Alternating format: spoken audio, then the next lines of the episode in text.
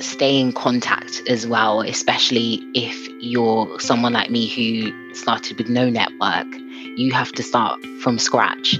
Stay in contact. It's easier said than done, I know, but just keep the person up to date with what you're doing. You never know what doors they can open for you.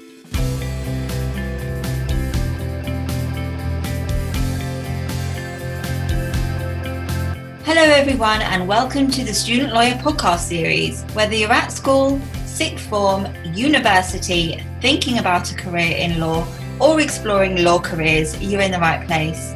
We are the one stop shop for student lawyers. If you'd like to join the Student Lawyer as a writer, please email hello at thestudentlawyer.com.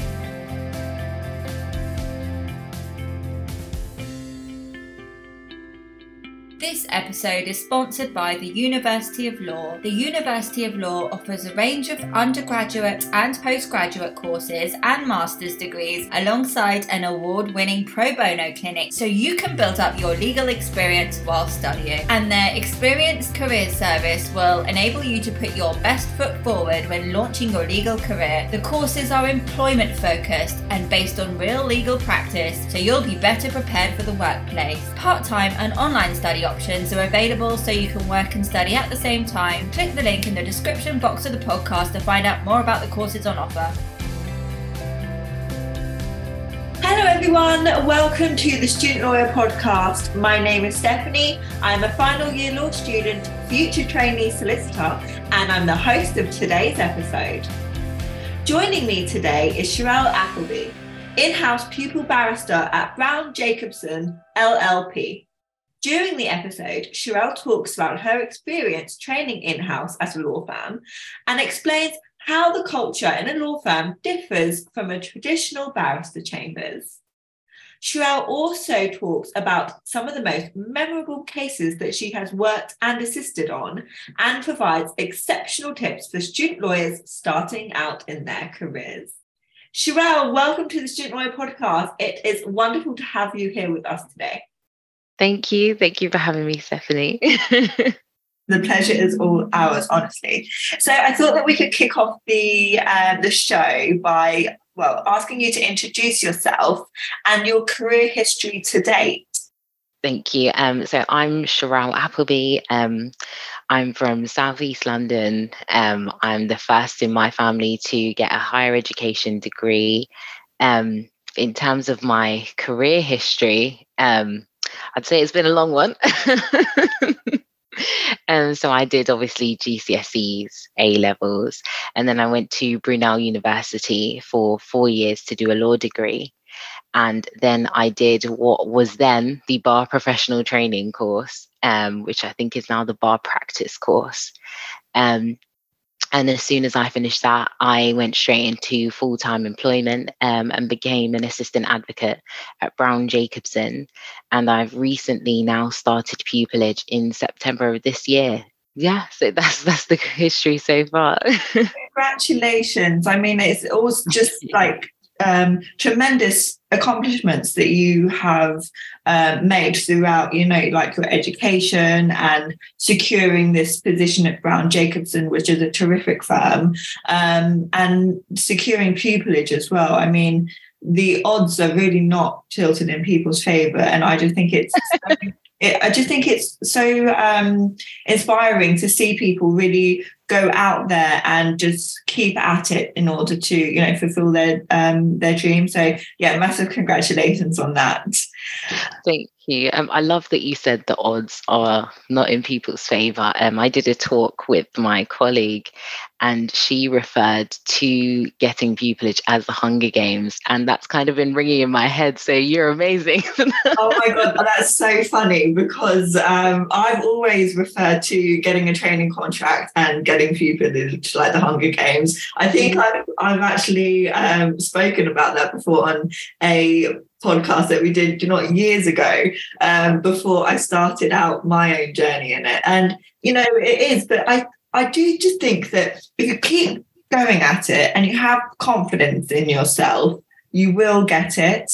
Um, so yeah, top tip there, and we're already in, you know, just underneath that five minute mark of the podcast. so you mentioned that you did law at university.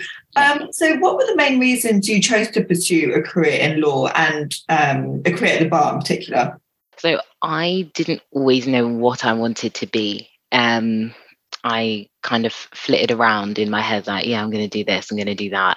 Um, and it was getting quite close to A levels, and I was trying to convince myself, yeah, yeah, I'm I'm going to be a journalist. This is what I'm going to do. But I didn't actually do anything to get there. So um, when um, my parents questioned me and was like, "So, what, what are you doing to get there?" And they were like, "You don't really want to do this, do you?" I was like, "No, not really."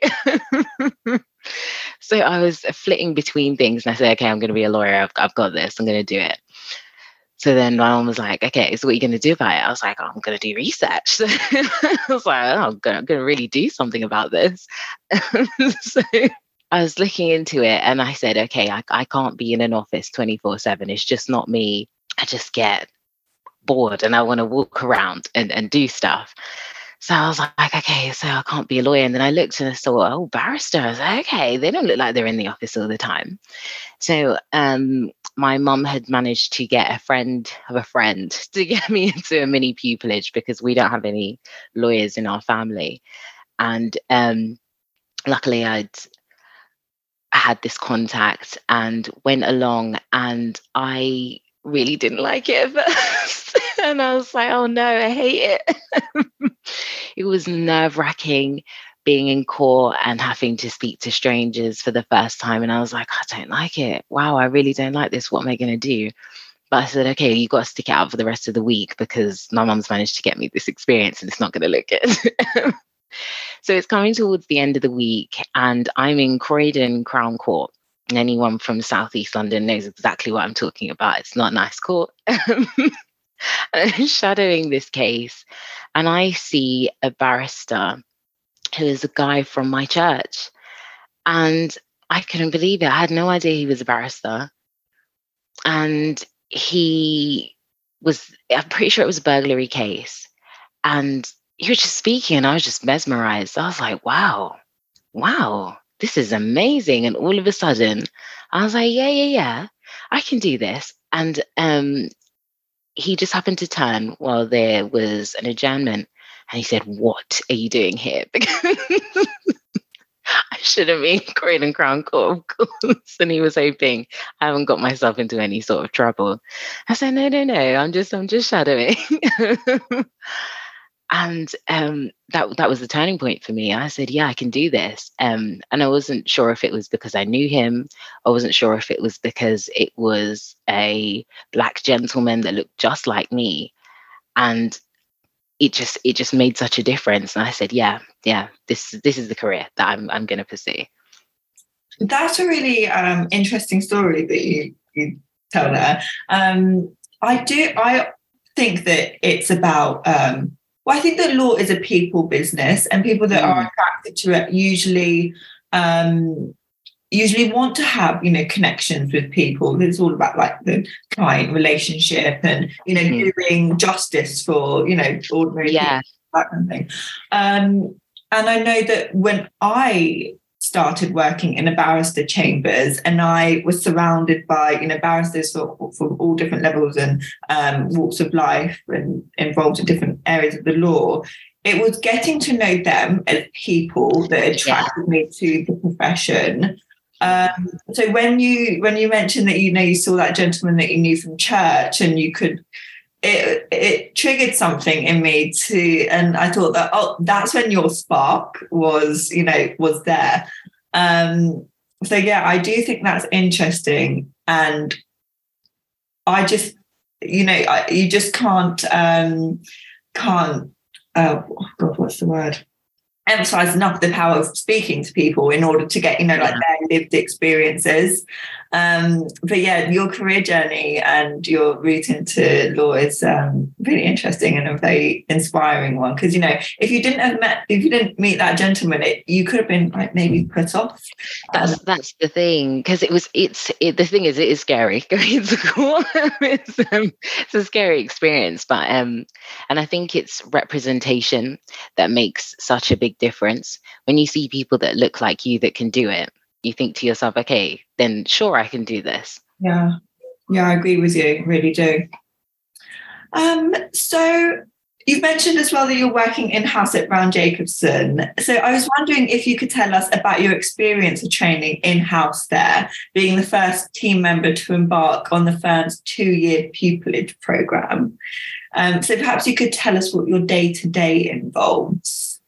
Ooh, I think, um, what did I do last week? What did I do this week? it's a terrible question that I've asked, isn't it? but one that the listeners want to know so badly. Yeah, it's because all the days blur together. so, um, but before you before you proceed on that, perhaps you could just explain um, a little. Well, just tell the audience um, a little bit about Browne Jacobson because it's quite a unique position that you've got, um, isn't it? Yes, um, I think it's one that not a lot of people know about, um, which I'd, I'd like to start screaming from the roof because it's so hard to get a pupillage yeah. um, and just draw so much attention to in house counsel because it's an avenue that not a lot of people know about and not a lot of people use. So I personally had no idea when I first um, applied for the assistant advocate role at Browne Jacobson that they even offered pupillage until I was getting through to interview and they spoke about it and I said, "Oh my gosh, I've hit a jackpot." and it's so important that people know because you're getting the same training and I feel like being a barrister is a traditional role. It's a traditional and quite niche profession. And I feel like people have one perspective on it and it's chambers and that's it. That's all we really hear about that's all we really talk about. So there's this avenue that not a lot of people are using and we know there are so many applicants each year fighting for this and so many great people that are missing out on such a great opportunity. And so i would say my experience is very similar. The only difference i would say is that I'm working a lot closer with the solicitors and I will manage my own cases for certain clients as well. But I still get instructions from solicitors throughout the firm. And Browne Jacobson does a range of different legal areas, and we can take instructions from many different teams. So, in that way, you are still working as as as a barrister and you take your instructions we have a clerk and everything. Oh, so, that's amazing. Yeah so it's it's very similar. Of course the difference in um, how you get paid as well. So i would get a salary whereas self-employment um, i know that's dependent on the work that you do throughout the month and um, obtaining that money. So that's also a pro of being in house. Um, in terms of my day to day, so I have been up and down the country in the last few months. Um, I've shadowed um, quite a few inquests because um, we take a lot of instructions um, regarding that. I've also had, I've also shadowed quite a few things that I've done already um, because as an assistant advocate, I was already in court. But um, of course, being in pupillage, you um, you have to tick off your list. Yeah. So I've also shadowed quite a few um, regulatory hearings that we do. Um, we prosecute um, on behalf of the Teaching Regulation Agency. Um, or teachers who have allegedly been involved in misconduct. So I've shadowed those as well um, shadowed special educational needs hearings as we represent local authorities um, and disability discrimination hearings. So my day to day is um, quite varied. Um, say last week, um, I was in Birmingham County Court shadowing a small claims case, and the following day i'm in a special educational needs case so it's, it's very much the same as being in uh, chambers where your day to day can vary of course depending on whether you go to a specialist chambers um, I would say that Browne Jacobson is similar to a mixed set chambers. So where there are loads of different specialties. And I really enjoyed that because I couldn't pick what I wanted to do. Um, and it was only coming to Browne Jacobson that I really decided, yes, I, I quite like education. Um, mm. And as we was discussing the, the people side of things and being able to make that difference. Um, so it's it's very similar. And I really encourage people to look into the in-house counsel route because there's significantly less applications going through in-house because people just don't know about it so um, hopefully this is um, in, enough to to raise that awareness and hopefully Absolutely. we can get a few more applications in for in-house counsel and get people those pupillages that they need. Getting that message across, I love it. Spreading the good word. yeah. So it sounds like you've been involved in so many interesting cases and inquiries, and um, I imagine that you have gained so much experience from doing your assistant advocate role. Um, yeah are there any experiences or skills that you hope to develop even further as your pupillage goes on?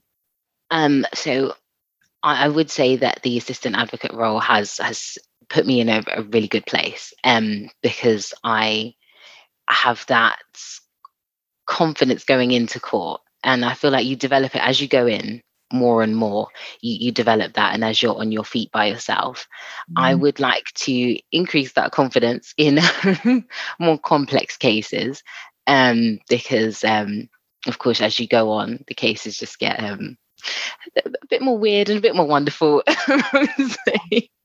and just knowing how senior counsel deal with those cases has been really reassuring for me that's what i've taken in this uh, two months that I've been on um, pupillage is that um, sometimes when your cases can just go to the left, you can think to yourself, "Oh, it's me. It's it's because I don't know what I'm doing." But being able to shadow senior counsel and seeing when cases really do go to the left, and they're a lot more complex than what I was dealing with, and seeing how they navigate that, and seeing how they handle difficult witnesses and difficult representatives on the other side is just so useful and uh, it's definitely things that I will take into my own practice um, when I am on my feet in a few months. um, I've I've really found that so so useful, especially in terms of my confidence in my abilities as well. Mm-hmm. Um, yeah, I, that I suppose that the more you shadow people, the more you watch people, that's how you um, start to layer up all these um, different experiences of how senior counsel will um, navigate their way through difficult cases. Yeah. Is, is, that is that correct, or, or yeah. there other ways yeah. that you know people can learn these um, these skills? I think being a barrister in particular I feel like you need to see it and really be in the experience, which is why um, for those who want to be a barrister, I always say start doing mini pupillages and do it at loads of different chambers. Mm-hmm. Do it mm-hmm. at different ones, um, usually some mixed sets, because then that way you can get to see different areas of law because it's different in the book as it is in in person.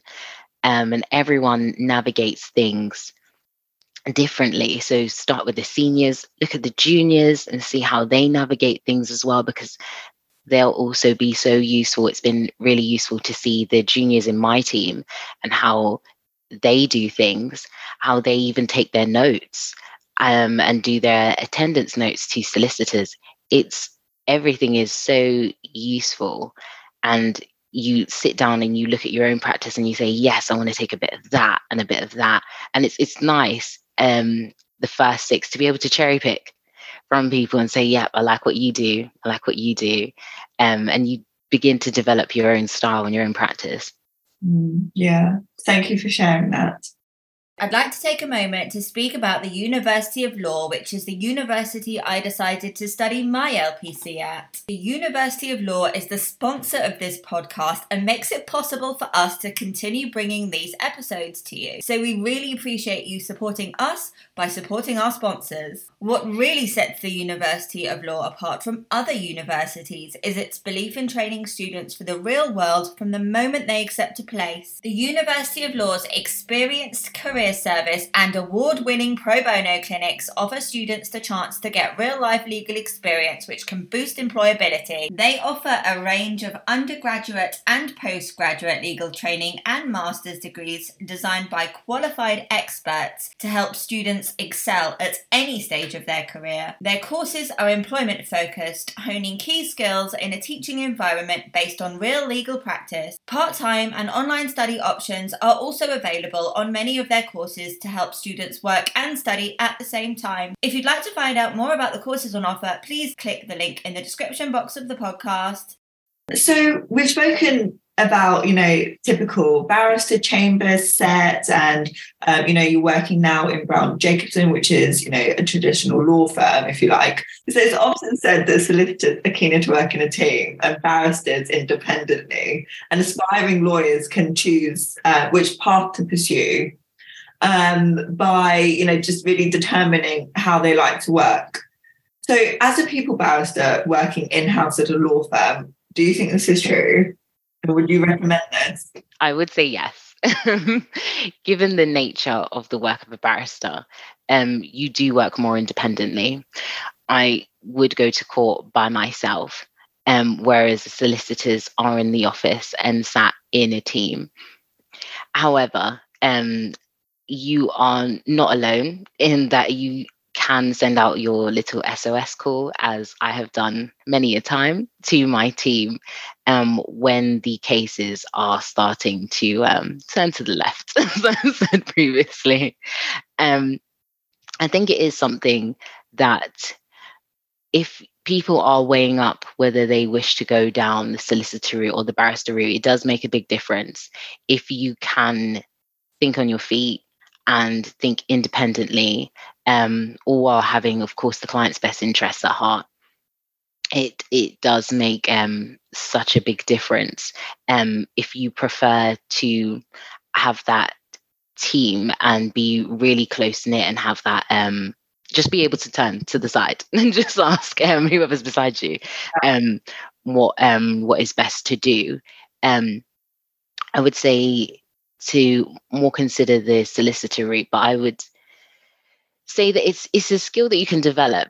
It is a skill that you can develop, and as you go into court a lot more often, as we've spoken about, um, me wanting to increase my confidence, your confidence will increase in your own ability to have the client's best interests at heart and to know what to do next.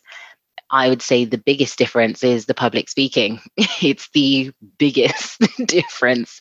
Most of my um, solicitor friends, even in this firm, say, I don't know how you do it. I can't do it. It makes me sick.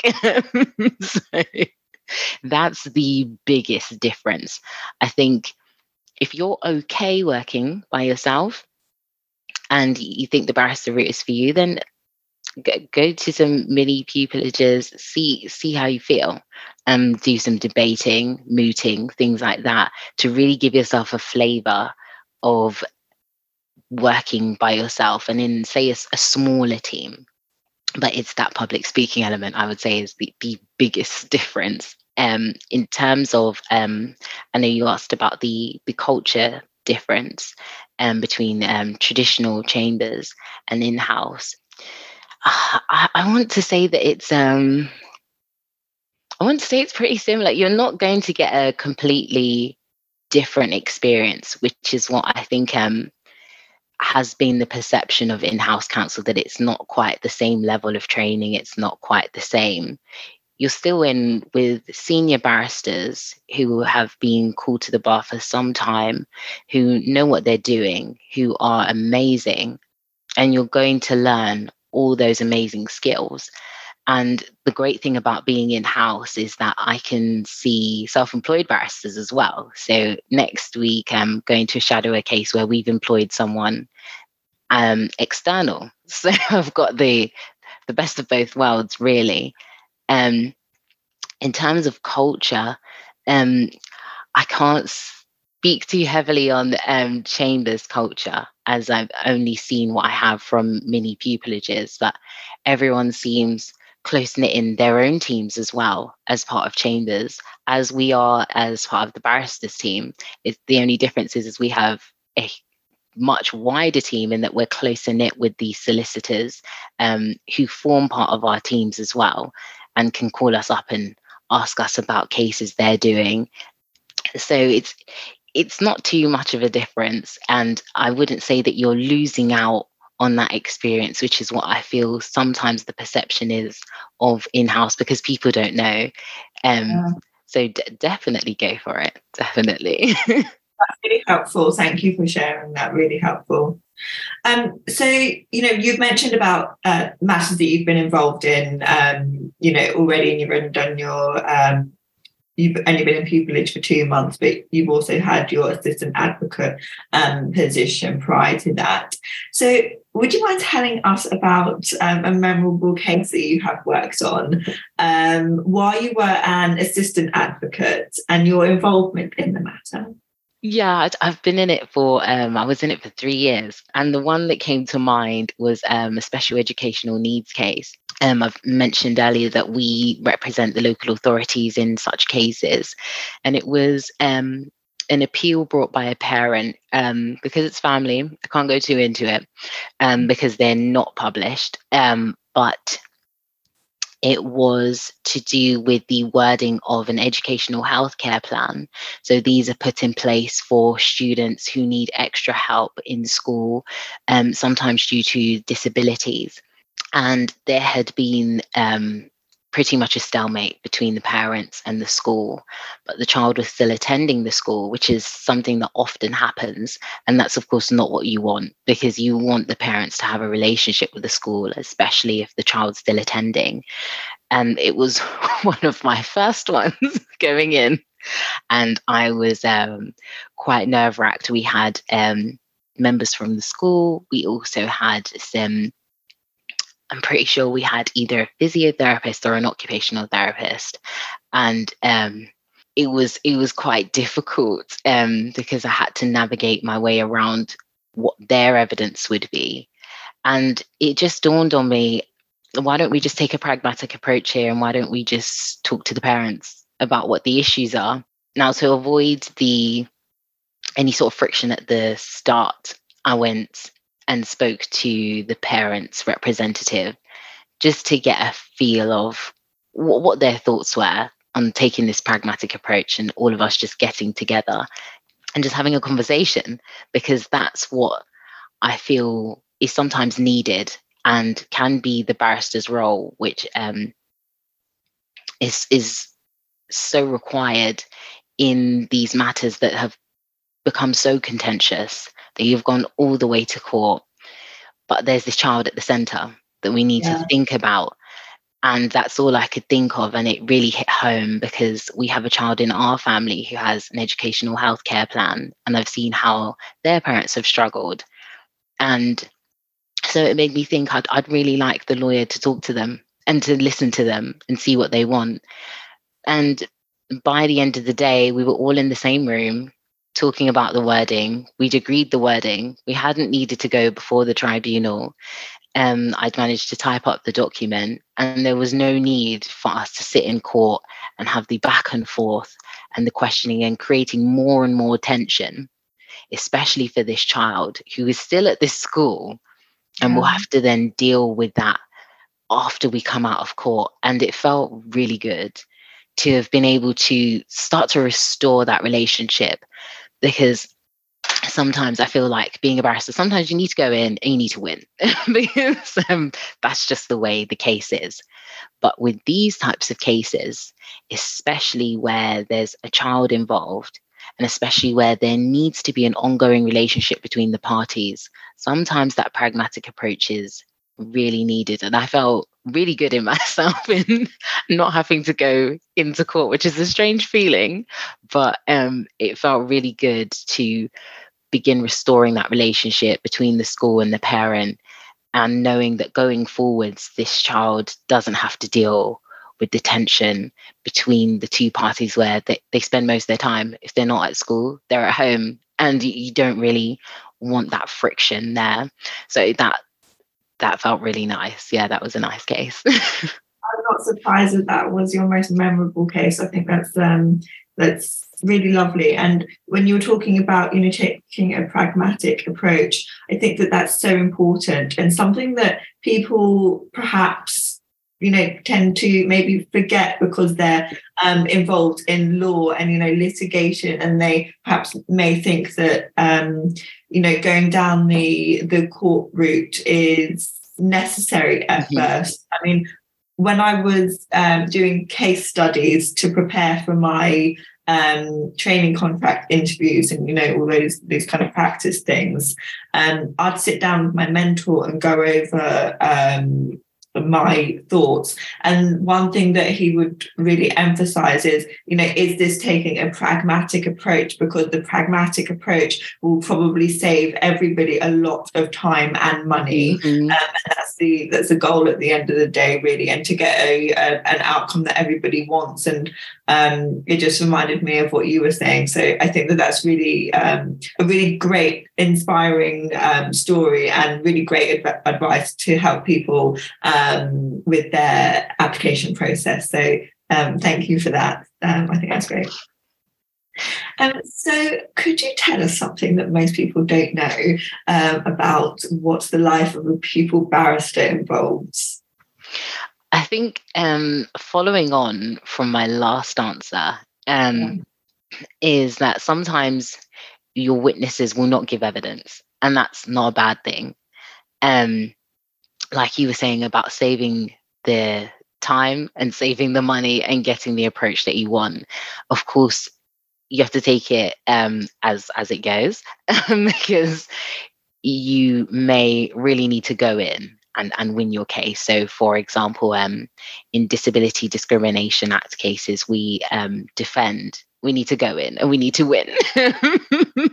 but we, there is the option of that pragmatic approach, even right up until the last minute, of asking the parent, would you like a letter of apology and just call it a day and then we don't have to go in so it's just knowing when to do that also um, cases are constantly evolving. I feel like that's something that I hadn't really considered until going into the role and saying, this has not gone the way that I thought it was going to go. right up until when your witness starts speaking on the stand, all of a sudden they will say something completely different. Um, so I'd shadowed a case a few weeks ago, um, and it was an inquest, and our witness started saying something we weren't expecting. so, so it's um, it's it's something that you again, it's nice to view how senior counsel deals with that because it's so important because it happens to all of us where all of a sudden it's it's it's going wrong. Everything is going wrong. What do we do here? Um and just seeing how how you navigate that um i think another thing that people might not consider is that you are up and down the country um quite often so um one week quite early into starting um, pupillage, I was in Peterborough one day, then Loughborough, then back to Peterborough, then in London, all in one week. And it was tiring, but it was really great to be able to dip in and out of different cases.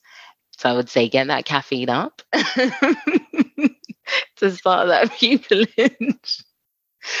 um, and also, I would say learn how to take a note of what happens in court because um, often it's so helpful to the barristers you're shadowing that you're also taking a note. And if you can learn to get as close to verbatim as possible, you'll be really useful, especially when the barrister turns to you and says, Do you remember what the witness said about X, Y, and Z? you don't really want to be sat there just staring at them saying, I don't know what you're talking about. you can be of real use to um, to that barrister and also for your own journey, um, just taking a note of what you've seen, being able to remember those cases, especially you're going to be on your feet in the next six months. So take those notes, um, especially of just how the barrister um, manages certain things. So um, I've taken notes on how witnesses were handled, um, how certain things were dealt with, just for my own interest, so that I can look back and say, okay, these are my little top tips from this person and that person. Um, like I'd spoken before about cherry picking, really write down the tips and don't forget. And pupillage is about what you get out of it. So try and get as much as possible, make as many notes as possible. Yeah, it's it's been a great experience so far. Um, I'm quite nervous to get back into court actually. I've... You know what? I'm sure it's like when you uh, when you get on the stage and suddenly the lights come on, mm-hmm. you think you may freeze, but I'm sure that once that happens, you know, it's just kind of like this this um, person takes over and it and it's right there, and it's like um, it's just like becomes second nature to you. I'm, I'm hoping so. I'm hoping so. It's like you, you don't forget how to ride a bike. So I'm hoping that I just get back on. You'll be fine. You'll be fine. One question I want to ask you off the back of that though, um, it's something that I've always struggled with. So um, I'm asking this because I can only um, presume that other people may struggle with it as well how do you find it's best to take notes i mean when i've i've been sitting with say a um, lecturer at uni who's been talking to me about an essay that i'm writing um, i tried to take notes and sometimes they're just going too fast mm-hmm. and i mm-hmm. can't keep up so do you have any top tips for um, getting around that i would say in that situation i always ask the person to slow down and i feel like I feel I feel like it can be quite difficult to be able to say to the person, "I'm, I'm just taking a note." I've done mm. it quite often in court and said, "I am taking a note. Please slow down, or please just be aware that I am writing down um, notes of what you're saying." Um, you don't need verbatim what they're saying, and as you start taking notes more and more, you'll begin to see which parts are the most important parts. I say that very hypocritically because I write down exactly what the person says or as close to as possible. But that's only because I um I find it more useful, um, especially in a court setting. But sometimes you just can't do it. Um, and that's okay.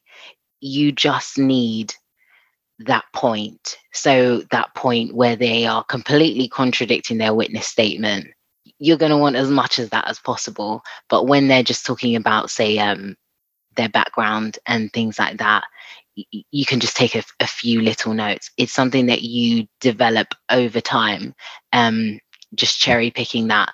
But it's also just having that that confidence just to say, please um, do slow down. I, I've found that I do it quite often on the phone now as well um, because we take telephone attendance notes and even when calling um, making my little sos calls and saying what do i do here um, I, I find it quite often i'm saying one moment i'm just writing what you're saying and it does trigger the person to slow down yeah. because yeah. you've said to them i'm taking a note um, so d- definitely try, try that out um, but it, it does get easier um, over, over time Good to know. Thank you for sharing that.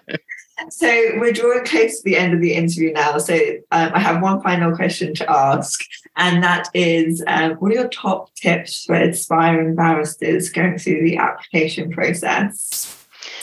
I would say um, resilience is key, and learn from the closed doors and the rejections because they're going to come and it's not a nice experience but don't beat yourself up about it which is easier said than done i know but if it's something that you really want you can do it. You really can do it. Um, I would also say make sure each application, each year you go through the rounds, have something new to add. There shouldn't be a year where you can copy and paste everything and nothing has changed. Always look at the last applications and it should be the next following year and you should say, yep, and I can build on that and I can build on that because I've now done this, this, and this. Um, I'd also say get a mentor, reach out to people, stay in contact as well, especially if you're someone like me who started with no network. You have to start from scratch. Um, stay in contact. It's easier said than done, I know, but just keep the person up to date with what you're doing. You never know what doors they can open for you. Um, I had got myself a mentor just before um, the pupillage interviews came out.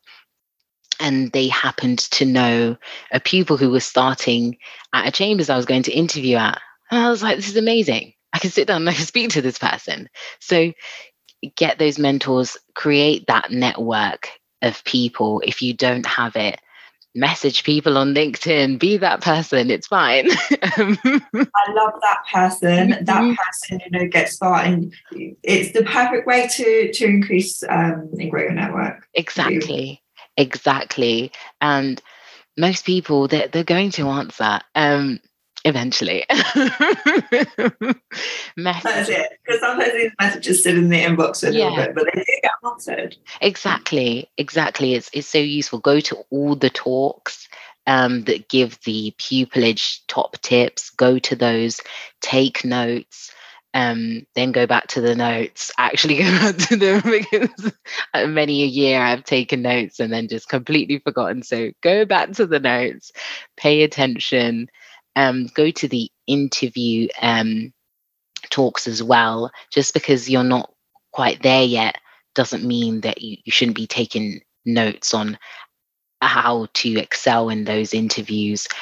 Um, I'd say preparation is key with um, the pupillage um, application process, um, especially if you're working full time. This is the only year where I actually took time off to write my applications because working full time and doing applications we know is is just almost impossible. Yeah. You're not going to get in the amount of time and put in the amount of effort that you want because you're tired, and that's okay. So mm-hmm. this is the first year that I actually took a week off um, in January. So during that um, application process time and said, okay, this is the week where I am getting it done. And it makes the world of difference. It really does. I know it's harder for those who are studying because you can't just say, right, I'm not going to go to uni for a week. but do try and allocate that time where you are only working on those pupillage applications because it makes a difference and get everyone to read them I had my whole family reading them, all my friends are reading them. They might not even quite understand, oh, Sherelle, you doing this again? Yep, I am. Read it. Read it for me. and get them to, to tell you what to change, what to add in. Everyone will have a different perspective, especially on those questions that are um, the ones that ask about you as a person get them to read those and get them to help you with those because you won't you can't see yourself from their perspective. So when the application asks um, tell us something about you i found that one hard. I don't know what to say.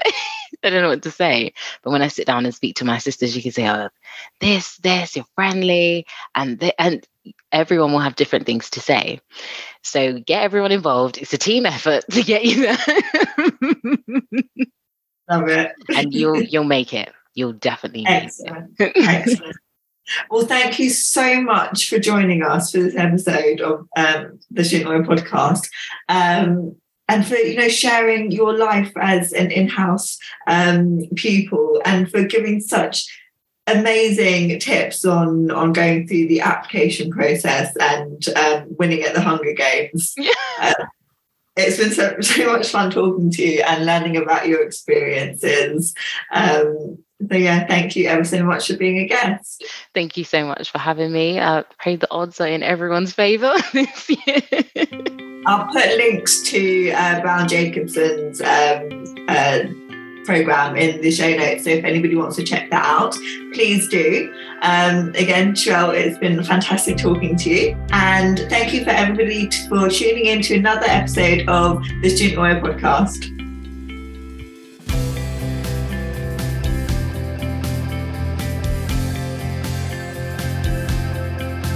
To hear more of the Student Lawyers podcast, hit the subscribe button and leave us a star rating and review. If you would like to join the student lawyer as a writer, please email hello at thestudentlawyer.com.